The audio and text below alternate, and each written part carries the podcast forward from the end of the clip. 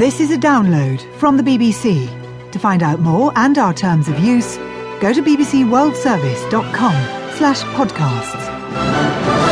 This is Julian Marshall with News Hour, recorded at 20 hours GMT on Thursday, the 9th of May. Coming up, the American accused of kidnapping and raping three women held captive in his house for nine years or more appears in court.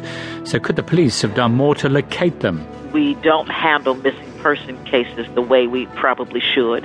And the poor poorer the community and the poor poorer the missing person, uh, it's seen that they receive less attention.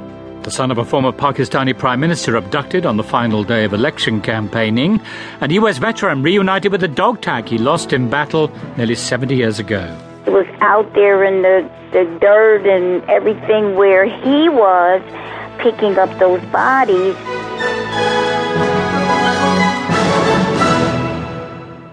You're listening to the BBC World Service. I'm Julian Marshall with NewsHour, and coming up later in the programme, we hear how economic desperation has caused a number of people to set themselves on fire in recent months in one of Europe's poorest countries.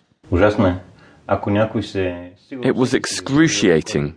People who've had minor burns will know how bad that pain is, but they can't imagine what it's like when your whole body, your flesh is on fire. I believe I achieved what I set out to achieve, namely to draw the world's attention to the problems Bulgaria is experiencing. Also coming up, a famous Chinese film director under investigation for having too many children.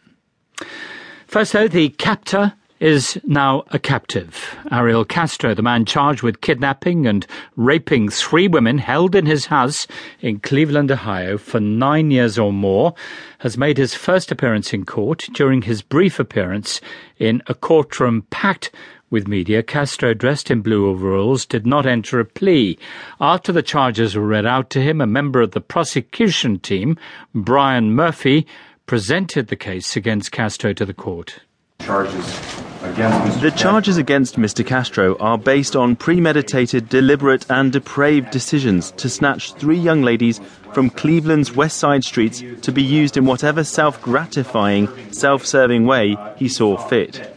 Two of the victims endured this horrifying ordeal for more than a decade, a third for close to a decade, and the ordeal would eventually include a little girl believed to have been born to one of the women while in captivity. And in response, there was this uh, brief statement from Mr. Castro's defense team. With respect to Mr. Castro, he is waiving examination on each case. With respect to bond on Mr. Castro, Mr. Castro is 52 years old.